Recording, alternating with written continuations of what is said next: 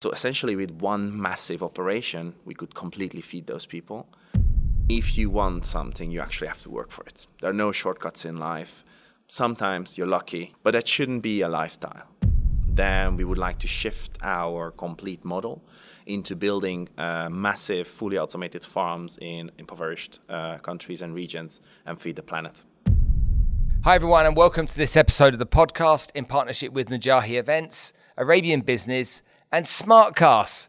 And believe it or not, the founder of Smartkas is our guest today. Now, when I first met him, I thought he was a bit of a nutty professor, if I'm really honest. And I know that he won't mind me saying that.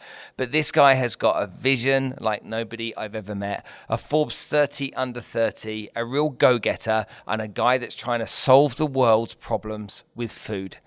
Cue the music for David Meszaros.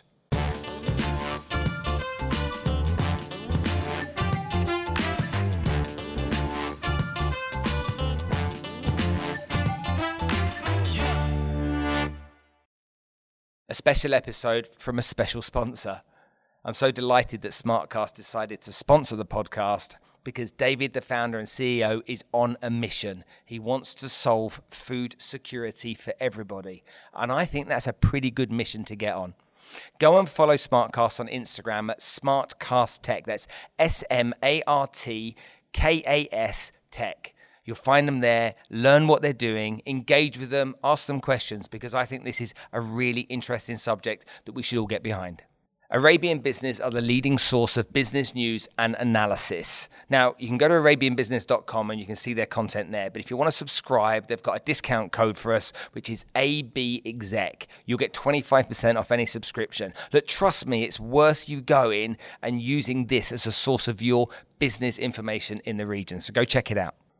I'm really delighted to be working with the Najahi Events. They're our first sponsor on the podcast. They bring people like Tony Robbins, Alicia Keys, Nick Vujicic, you name it, motivational speakers, inspirational leaders into the region so that we can benefit from their learnings and be inspired like we all need to be. So big thanks to Najahi. So, David, thanks very much for coming to join us on the show. Thank you for having me and thank you for the kind words.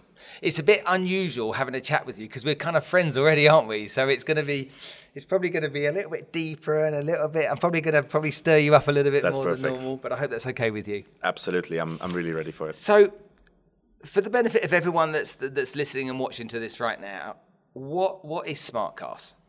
That's an excellent question. Um, so we are a smart agricultural company. Uh, that means that we create systems that are hermetically closed. Very simple terms, we basically grow fruits and vegetables indoors using robotics, artificial intelligence, and green energy. Okay, why? Uh, essentially, our slogan or motto is food security as a service. Uh, my personal mission, so not just Marcus's mission, but me as a, as a, as a person, I'd like to essentially abolish uh, world hunger and I'd like to uh, make the access to food and water a basic human right in my lifetime. And uh, we use Smartkas as the perfect tool, as the perfect vehicle to achieve that goal. It's a bit of a sweeping claim, isn't it? You know, I want to abolish food security in my lifetime. That's kind of like, I want to save the world, kind of like a big majestic thing to say. Where did that idea come from? It actually started there. So I wanted to save the world. Uh, approximately eight years ago, when I met Tess, uh, who is our CMO, uh, she asked me like, "What do you want? What do you want to do in this life? What do you want to achieve? Um, you have a bunch of diplomas, you have a nice education, good good network, good connections." Uh, and I told her that, yeah, I'd like to alleviate poverty. But then I realized that's a that's a bit heavy. That's a that's a bit of a bigger chunk even than, than food and water. And yeah, and over the years I, I got it toned down a little bit. Um, I participated in a lot of te- technical technological projects working for the European Union.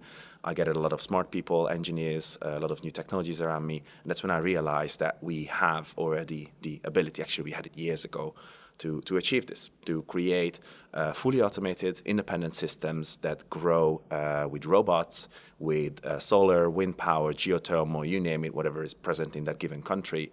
And essentially, if you have the right capex, opex, you know, capital expense, operational expense balance, uh, then you can put this anywhere in the world. Okay, so describe to me in really dumb terms, because I'm not that intelligent, what is food security? What, what, does, what does that actually mean? What's the problem that we see on the planet right now? And, and, and how is this solving that problem? Sure. So it has a legal term and it also has a more practical term that people actually understand. The legal term is about four pillars it's access, uh, utility, availability, and stability. Uh, the access and availability, I don't think I need to explain it. That's like access to food and the availability of food. But that doesn't just mean caloric intake. That means vitamins. That means enough zinc, enough iron, uh, enough uh, secondary uh, metabolites in your food. And we have less and less of that because of climate change. Essentially, the two biggest threats uh, to sorry to food security are overpopulation and climate change because of overpopulation, there's more and more of us to feed. So I, I don't think uh, uh, that that needs to be explained too much. I know. Uh, give me some numbers on this because I know sure. you might have talked about this a lot, but for everybody that's listening and watching right now, these these are important numbers because that that is what yeah. struck me. You know. Yeah, yeah. So by 2050, according to the UN, we will be uh, well over 10 billion uh, uh, people on this earth. just that is, is is insane, but you have to pair that with urbanization. That means that extra people, they're not being, you know, they're not rural people, they're not farmers. It's not like they will live in villages. They, they want to come closer and closer to the cities and uh, couple that with climate change uh, because of the loss of vitamins, zinc, iron, everything that I just said. Uh, it causes an approximate 63 million life year loss per year. So what that means, essentially, the collective lives of every single person on this on this world is being is, is shrinking by 63 million years every single year just because of these two factors overpopulation and, and climate change it's quite a staggering number i can't quite fathom that yeah. when i think yeah. about it 63 million life years so people move out of the rural areas they move to the cities so they can find work the population in those cities then becomes bigger and bigger and bigger and sorting out the issue of feeding all of those people becomes the challenge. Not just that. So it's not just there's not enough uh, food, but the utilization, which is the third pillar, becomes an issue through logistics. Import export is, is already the heaviest toll uh, on, on the emissions, on the quota that we have before we reach a, a critical limit. Actually, we are really bordering critical limits. Um, but if you think about the fact that more and more people live more condensed uh, next to each other, uh, then essentially uh, we either have to solve some last mile delivery uh, uh, problems through drones, through uh, automated vehicles, rotating stores, or whatever. We are not in that business. Or you have to bring you know the mountain to Mohammed. You have to build these farms in urban settings. They're sometimes referred to as urban farms. Uh, now, whether that's a vertical farm or a rooftop greenhouse or whatever, it doesn't always have to be Smartkas, but it has to serve that purpose. Okay, so I, I live in Dubai, as you know. Dubai is in the middle of the desert, and most food products are put on refrigerated planes. Yeah. Um, and flown over here. Now, whether that be bananas or whether that be meat, generally that happens. That cost of that transport and the emissions from that transport is a big cost to the climate. Is that what you're saying?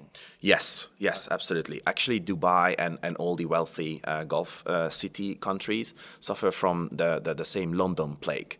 Uh, London used to be a colonial and trade city, it still is. Uh, so the people who live there are used to having access to everything, whether that's in season or not. That also goes for fruits, for example, for strawberries behind you or fresh herbs and, and vegetables uh, behind me. Uh, um, Dubai suffers from the same problem. They want fresh, local, so imported local uh, food at, at, at, any given day, 365 days a year. Um, but there's, there's another issue that people uh, don't realize. There aren't that many people living in these cities, in these uh, countries. The total uh, Arabian Peninsula has 80, 85, 88 million people living on it.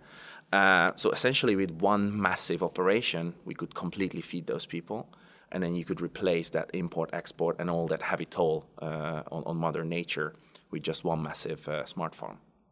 So, describe to me then how a smart farm works. I mean, you've, you've used some, some terms, robotics and stuff like that. Yeah. G- give me give me an understanding. What, what am I looking at? And, I, and I, why don't I explain what I understand so sure. far, and you can correct me. So this is what I say to people: Imagine an acre of land, A farmer will plough his field, he'll sow his crop, the crop will grow, the crop will harvest, and then winter will come again and he'll plough and he'll leave ready to sow again for next spring. And that's kind of like how a farm works. So, one acre. Imagine if you put a warehouse on that one acre and that warehouse was hermetically sealed. And inside that one acre, you then put shelving units, okay, that were stacked 10 high. Now you've gone from one acre to 10 acres. And by using smart farming technology, instead of you farming once a year, you farm all year round. How good was that as an explanation? That was amazing. Was it? That was amazing. Come on. I, I would even add to that. I think I think your viewers are familiar with the term NFTs. Yep. Now there is an NFT in my world, but it means something totally different. It means nutrient film technology. Say that again. Nutrient film, technology, which is NFT, uh, existed long before your kind of NFTs. Tokens, yeah. but um, essentially, these uh, levels that you're talking about, we refer to them as layers. So such a farm is either a vertical farm or a multi-layer farm, and every single layer, just like you see behind me, sits in this plastic or other uh, uh, uh material, and that's a nutrient film technology, essentially uh, rack. Every single rack can have then various uh, fruits and vegetables on it or multi-layer. Everything that you said is, is, is absolutely correct. Uh, small addition to that. Um, we usually break down Smartkas into four pillars. Uh, we break it down to the power and light. So essentially power and then, you know, power powering the light. Uh, the light is always LED uh, wide spectrum. You can control the, the, the velocity of it, the, the strength, uh, the lumen, the UMO, everything. Don't want to go into the and, and, and the light is on 24 hours a day? No, no. Okay. So uh, plants also need to sleep. They have a night cycle, day cycle. Ah. Uh, so you actually control it from a computer. These ones are controlled from my phone. Uh, and then uh, you can put in so-called light recipes. So um, uh, I don't know if they can see behind me, but some of them have different colors. Okay. So, for example, blue one really pulls it, red one really makes it bloom harder, etc., etc. Okay. Oversimplified because there are like million variations, and then it's up to the head grower to really carefully concoct together these recipes. Now, these recipes don't just exist for light; they also exist for water, CO2 and the nutrition mix. Of course, there is also airflow and all of that stuff, but you can automate that mostly. Um, what I'm trying to get at is that by careful modification and manipulation of these factors, you can essentially shorten the life cycle of the plants. So it's not only a multi layer, it's not only several times a year and 365 uh, uh, days a year, so independent from climate change, se- seasons, wind, rain, etc., but it's also shorter so, for example, if you look at uh, strawberries, uh, the Motgon variety on fields is the June bearing variety. As the name suggests, uh, you can uh, have it once a year essentially. Some you can have twice, three times, etc. Hold on, so just make sure I understand that. So we, we're growing strawberries in a field. So as a kid, I used to go strawberry picking. Okay, so that was summer months. Mum would send us out there with a basket to go and go crazy for an hour and eat half of it, and then put the rest in the basket. Exactly. That's that's a once a year thing for strawberries. Yes, uh, through uh, crossbreeding and um, some companies through gen- genetic modification. We don't do that. Uh, they can achieve several times a year, and there are also so-called ever-bearing varieties where you can have from May to October or yeah September October. Now that's the best case scenario that you have in a greenhouse or in a field. So already a greenhouse is an outdated piece of technology compared to what we are doing. As opposed to that, we have 1st of January till 31st of December and every single 28 days you have fresh harvest. And even that harvest, we break down into so-called segmented harvest cycles. So whenever the off-taker, you know, the supermarket, your Marks and Spencer, Carrefour, Aldi, whatever, wants it, we can have it. So you, you, you essentially are harvesting 12 times a year strawberries. More than that. We actually harvest 52 times, so every single week. Every single it's the life cycle of one single strawberry. So, so, so from the plant being planted to the crop being harvested on a strawberry, that's one week or that's one month? No, so it's a bit more complex than that. Try, and, try and keep it simple because sure, I don't, I don't sure. want people to get confused. Strawberries come as a young plant, so they're already like teenagers, one and a half year old approximately before they start blooming. That's how they arrive to us from a so called nursery. After that, they start their life cycle every 28, every 30, let's say every month, uh, they bear fruit.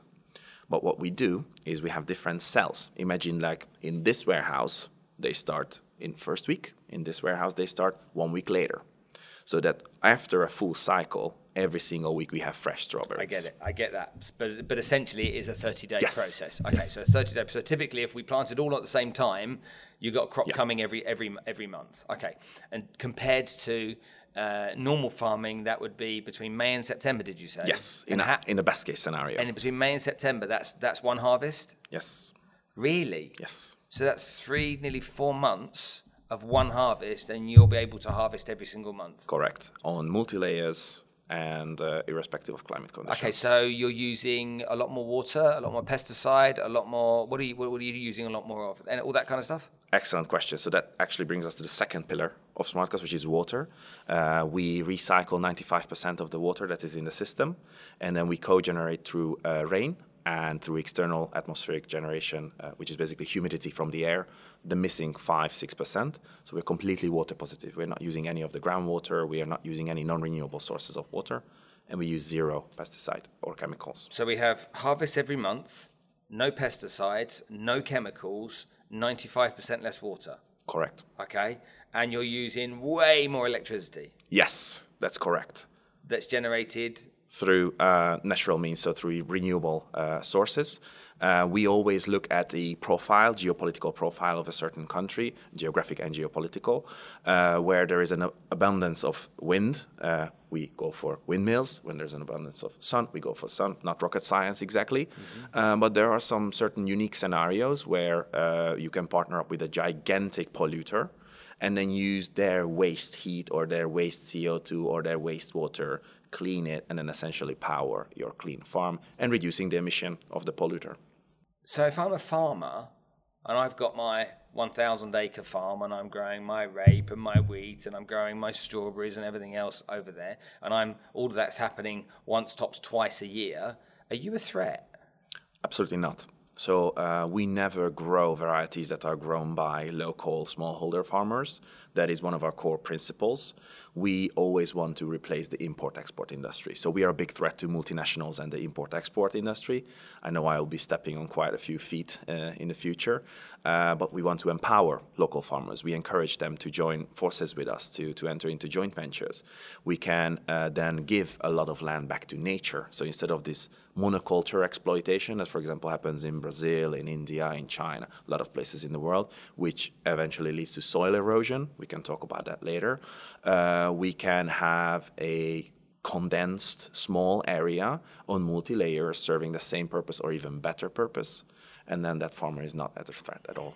Okay, so let, let's understand the difference, okay, between your structure and how many acres of land a farmer would be farming. So we'll take strawberries as the example. So we've got your facility. How many acres of land is that an equivalent of?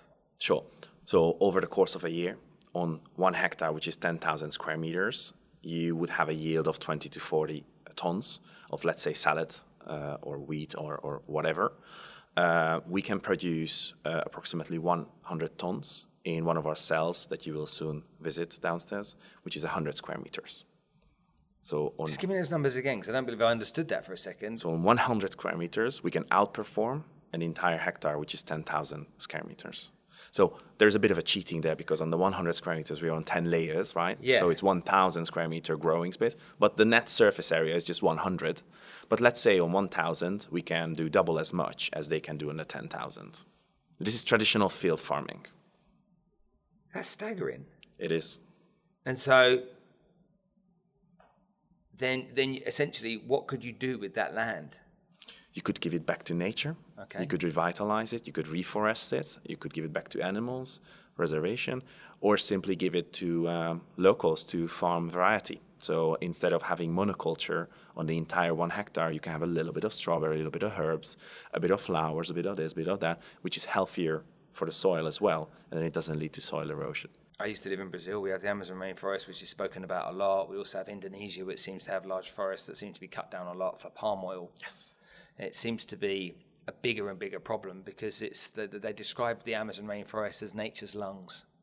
Correct. In northeast Brazil, uh, in just one state, uh, actually two, three states together, but mostly in one state, there's 14 million hectares of land lost to various sources of erosion, whether that's through pesticides, air, or, or sun drying, etc.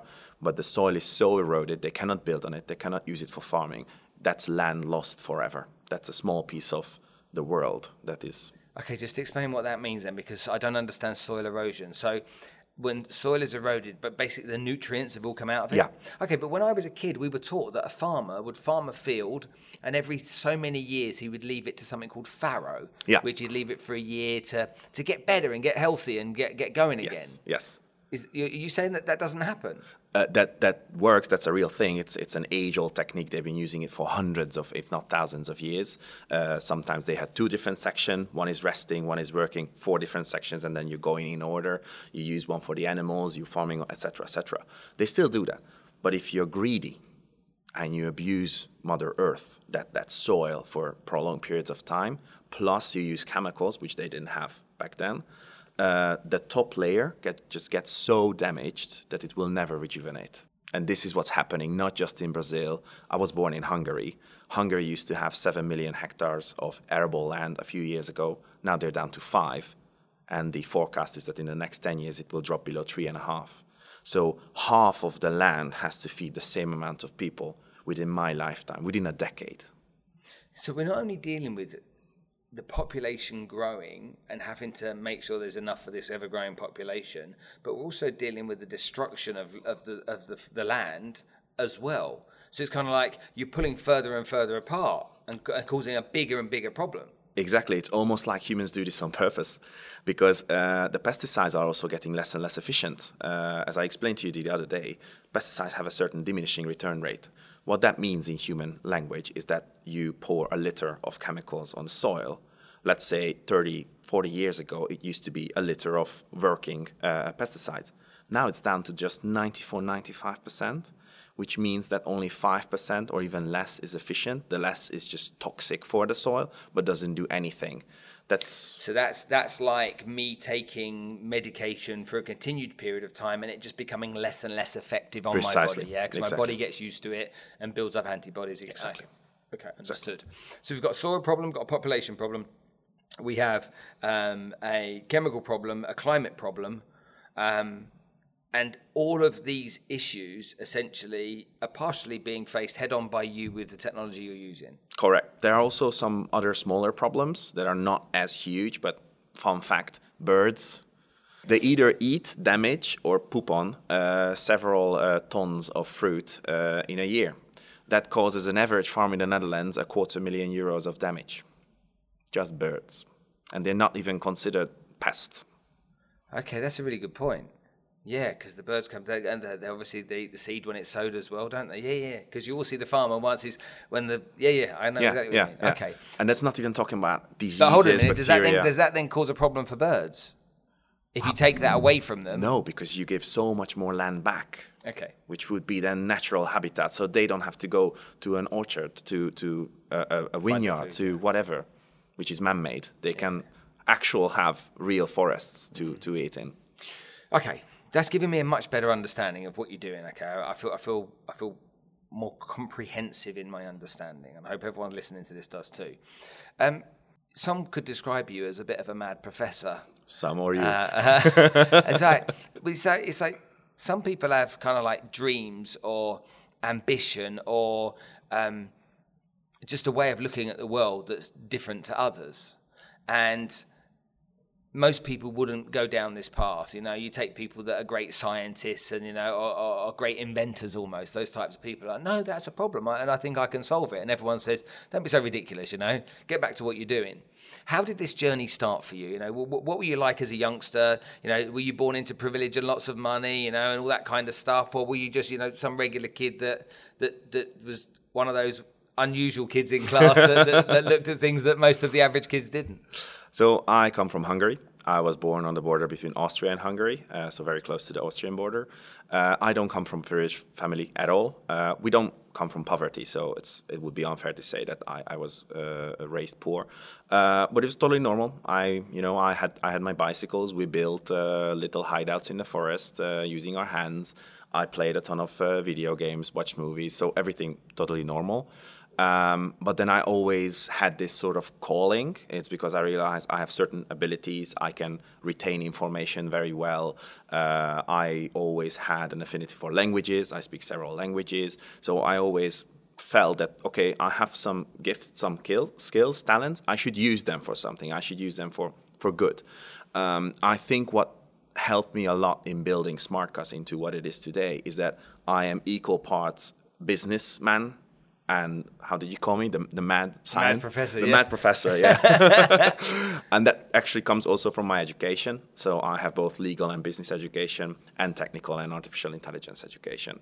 I always refer to Smartkas as a technology company that works in the food industry and not a food or agri company that uses technology. Huge difference now, there's other companies that are in the same space or in similar space. Um, we don't have to mention what they are, but a lot of people listening will say, "I've heard about this kind of stuff before." You know, I, I, you know, this guy's come up with something. It's not, it's not unique. It's not big. You know, the first. It's not invented anything. So what? It exists. There's lots of companies doing it. What's the big deal? What is different about what you do to what everybody else does? Is there anything really different or not? Absolutely. Uh, so essentially, uh, we discussed the power, the water. One thing we didn't discuss, but you can't, we kind of alluded to, is the waste element. So it's the CO2 emissions, etc. The fourth pillar of Smartkas is what really makes us unique, which is the artificial intelligence, robotization, handling this business as an infrastructure business, data-driven with yield prediction. So we try to kind of min-max the business from a power, light, water, every single element, and completely automate it no human errors, no negligence, no dependence on climate, the whimsical nature of nature. Uh, we simply automate it, control it, uh, put it in a hermetically closed system, and uh, have robots do the job instead. But it's not all. It also is in the business philosophy.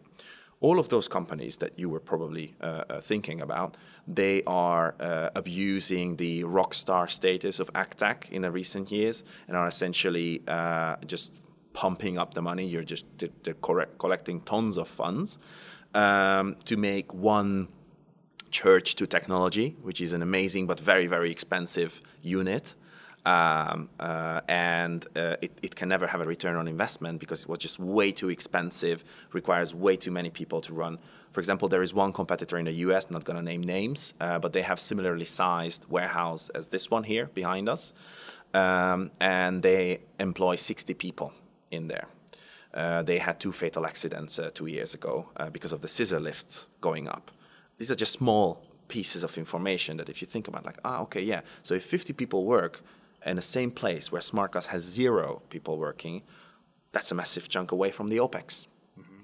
if you're using renewable energy to uh, power that massive need for you know electricity for the lights again, massive chunk away from the OPEX. Mm-hmm. If you're recycling the water, if you're redosing the CO2, we didn't discuss about that, but we also reuse CO2 and microdose it in higher direct concentration. You know, the costs keep going away, keep going away. It's, uh, we work with a front-loaded higher CapEx to make sure that the CapEx, the capital expense, initial investment covers everything. And then within the next three to five years, we pay back the investors and then let it run and exactly because of that, we don't have to be expensive. The fruits and vegetables can be affordable. We can be competitive. We can set the prices at the same level as you find it in your Tesco, Metro, uh, Albert Heijn, etc. How many competitors are there? Just to give it, is it two or three? Is it ten? What's out there in that in, in the space? Not quite doing what you're doing, but in that space. When you talk about competitors, uh, there is, a, is an important philosophical schism. There are competitors who are technology providers, they're technology vendors, so they exist for the sole purpose of selling these systems. And then there are competitors who are so called operators, growers, which is basically what Smartkas does, where uh, either they have created the system or they had a bunch of people create a system for them, and then they live off of the sales of fruits and vegetables. Smartkas falls neatly somewhere in between, where we uh, design, build, own, operate our smart farms. So we're not a technology vendor. Now, with that knowledge, very few competitors. But if you broaden the horizon, a lot of competitors. Because then you can consider every single greenhouse owner uh, a competitor. We're in the Netherlands. 12, 13% of the entire flat surface of the Netherlands is built up greenhouses, which is ridiculous. I don't know if you know this, but the Netherlands is number two in food export in the world, only beaten by the US. This tiny, I never knew that. tiny, tiny country, country yeah. that we can drive through in a day. Basically. Um, there is a big, big, big uh, uh, ethical and moral drive in me and in everybody in the in the team to actually provide food security. And sometimes food security and profit, you know, collide because if you want profit, you go to London, New York, Singapore, Dubai, all of these countries where you can have you know fat prices for your fruits and vegetables. But we already in the second year of our existence chose Brazil as one of our crown jewels because there we can you know provide real food security uh, protect the rainforest because we also have a deal with the government for every single hectare that we build up. Uh, 200 hectares of rainforest will be protected. And uh, yeah, we, we want to put our money where our. Uh, so, how do you say that? Money where your mouth is. Exactly. so, how many, how many countries are you in now? Um, we have four ongoing operations, which is uh, Brazil, England, Netherlands, and Hungary. Um, we have uh, five, six upcoming, mostly in Central Eastern Europe and uh, yeah, Germany, if you still consider southern Germany, Central Eastern Europe. Now, as you set the business up, you were in a fundraising stage at the beginning. Now you're in a in a building phase.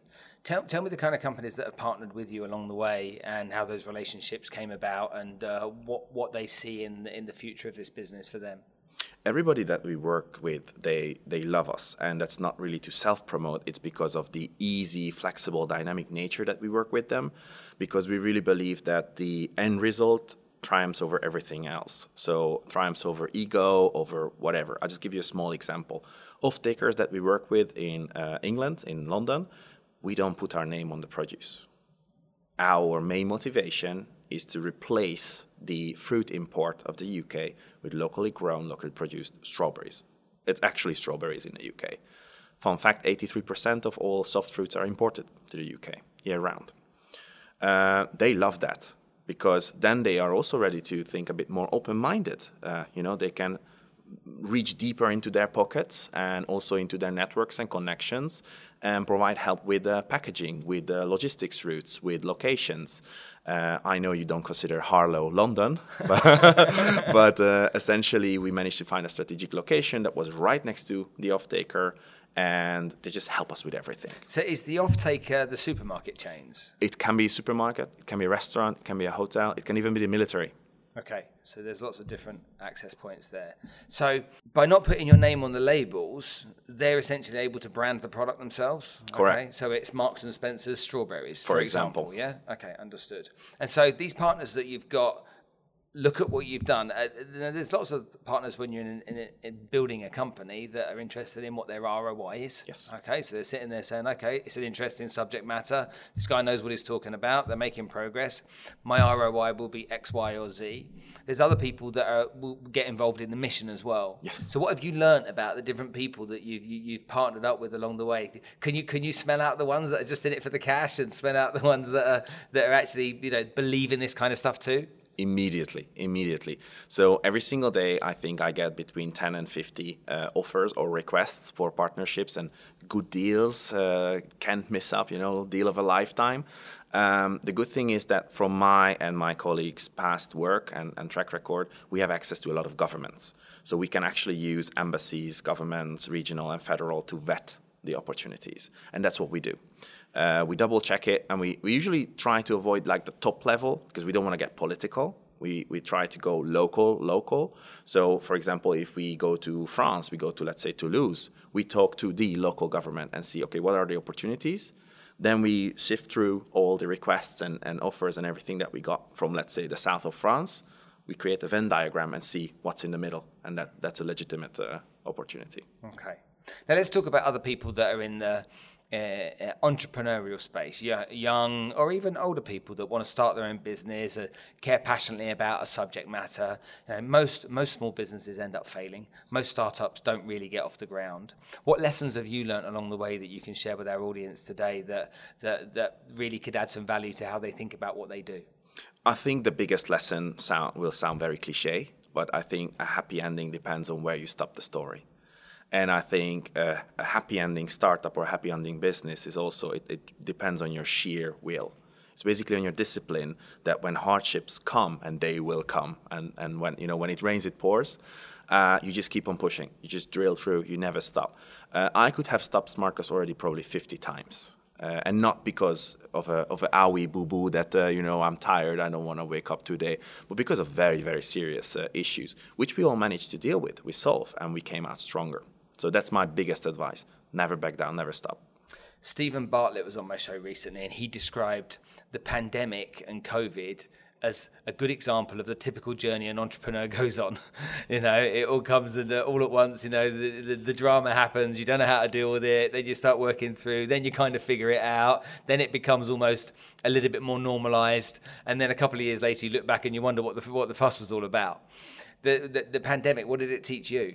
The pandemic was the incubator for Smartkas. Okay.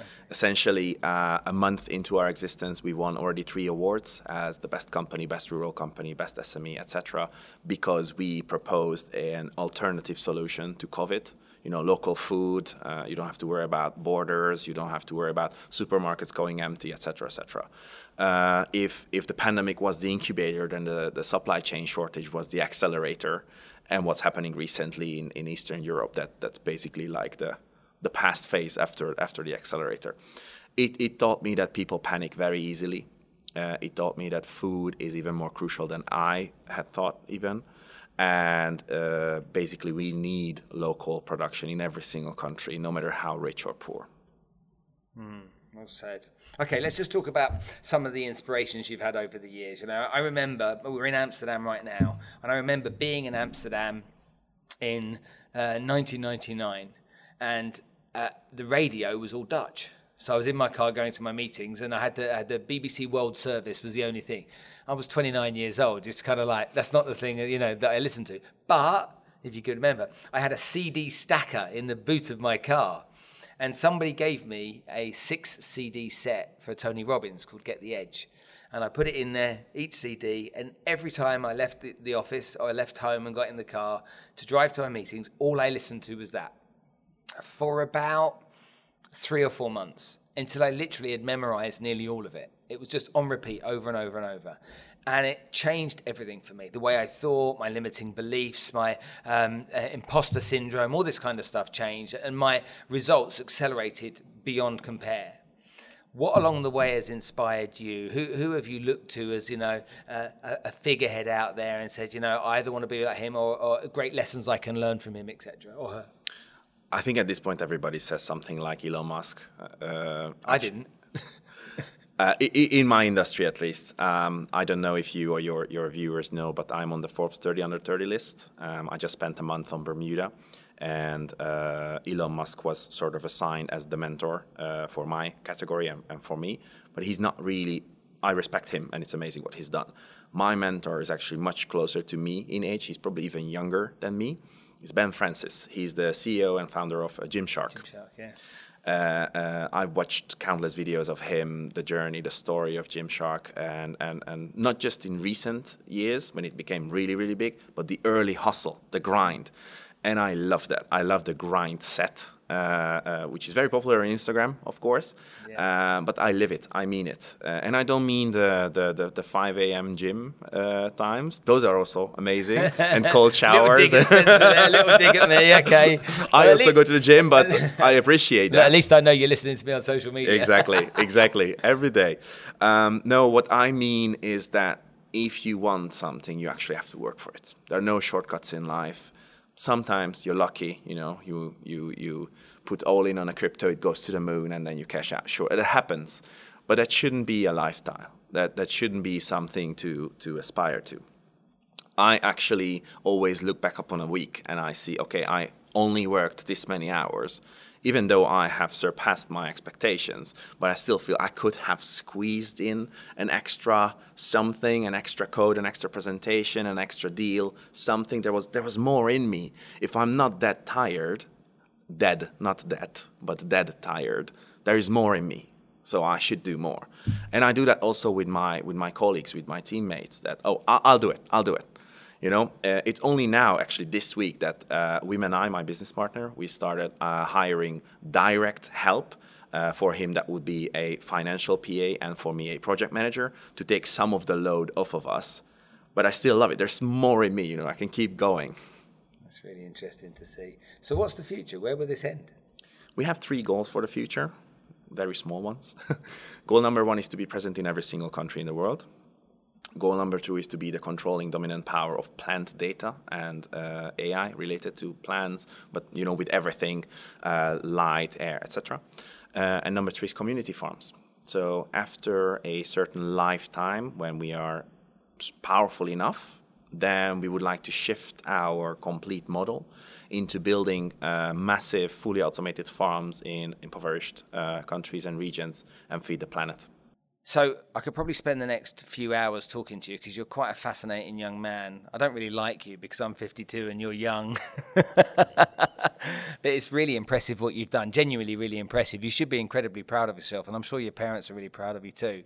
They are. Thank you very much, and, and I'm extremely proud of my team. I've got one last question before I finish. You decided to sponsor the podcast. Yes. Why? Well, uh, unlike you, I actually like you. that, that that's the smaller reason. The bigger reason is I think that you have an incredible reach, a great network, and people should hear about this. Uh, people always either think that oh, there are 50 other companies who do this, or oh, I never heard about this. This is science science fiction. The truth is somewhere in the middle, and I think your podcast could deliver that message. Okay, makes sense. Thanks for coming to join me on the show. It's been fun talking to you. Thank you for having me.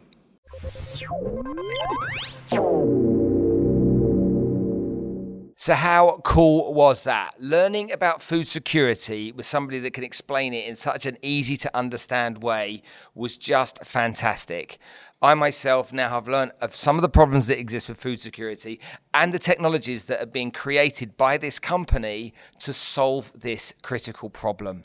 If you're listening to this on iTunes, then do what I say, otherwise, I'll give you a right hander. Give us a five star rating, I'd really appreciate it. If you're listening to this on any other podcasting app, then do me a favor, leave me some love. I keep saying it week in, week out. Leave me some engagement. Tell me what you like, tell me what you don't like. I want to make this podcast as good for you as it possibly can be. But whatever you do, please interact because my job is to serve you and I want to do it to the best of my abilities. I'll see you on the next episode.